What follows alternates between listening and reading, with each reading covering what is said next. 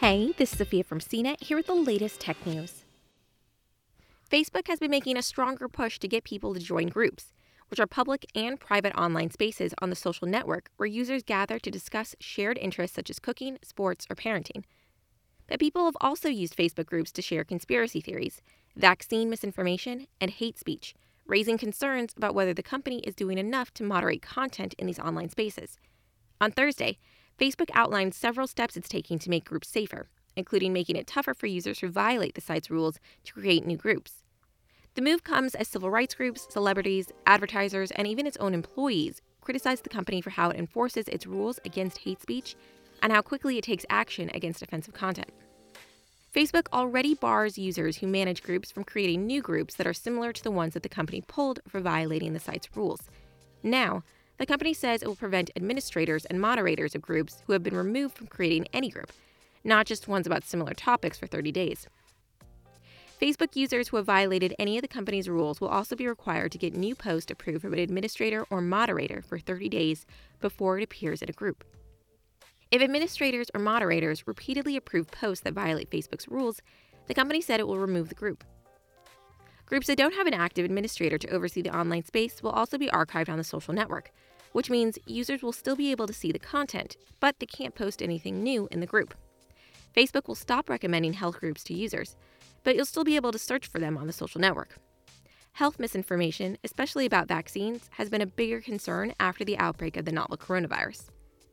Facebook has been promoting groups as more users shift to more private spaces online to chat with new people or talk to their family and friends. While Facebook's rules apply to groups, this shift has sometimes made it tougher for the company to moderate content.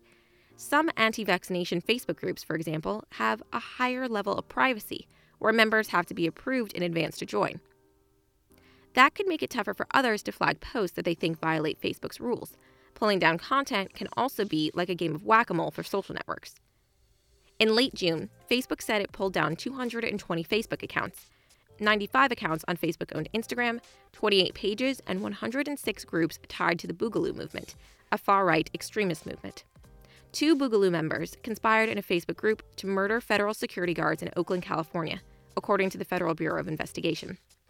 CNET also reported on a private Justice for George Floyd group that was filled with racist content.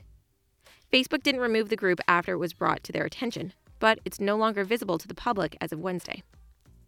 In August, Facebook took down 790 groups, 100 pages, and 1,500 ads tied to a far right conspiracy theory called QAnon that falsely claims there's a deep state plot against President Donald Trump and his supporters.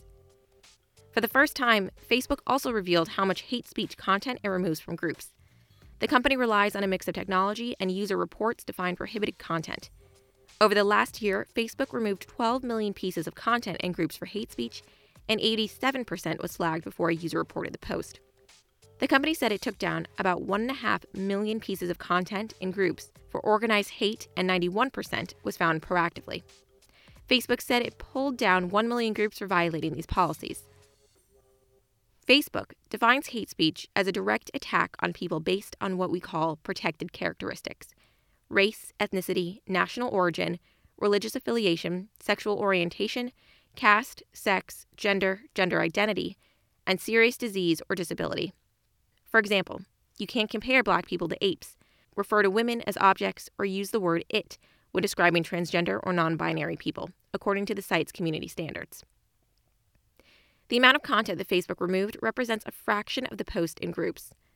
Nearly 1.5 billion people use Facebook groups every month, and there are more than 10 million groups on Facebook. For more of the latest tech news, visit cnet.com.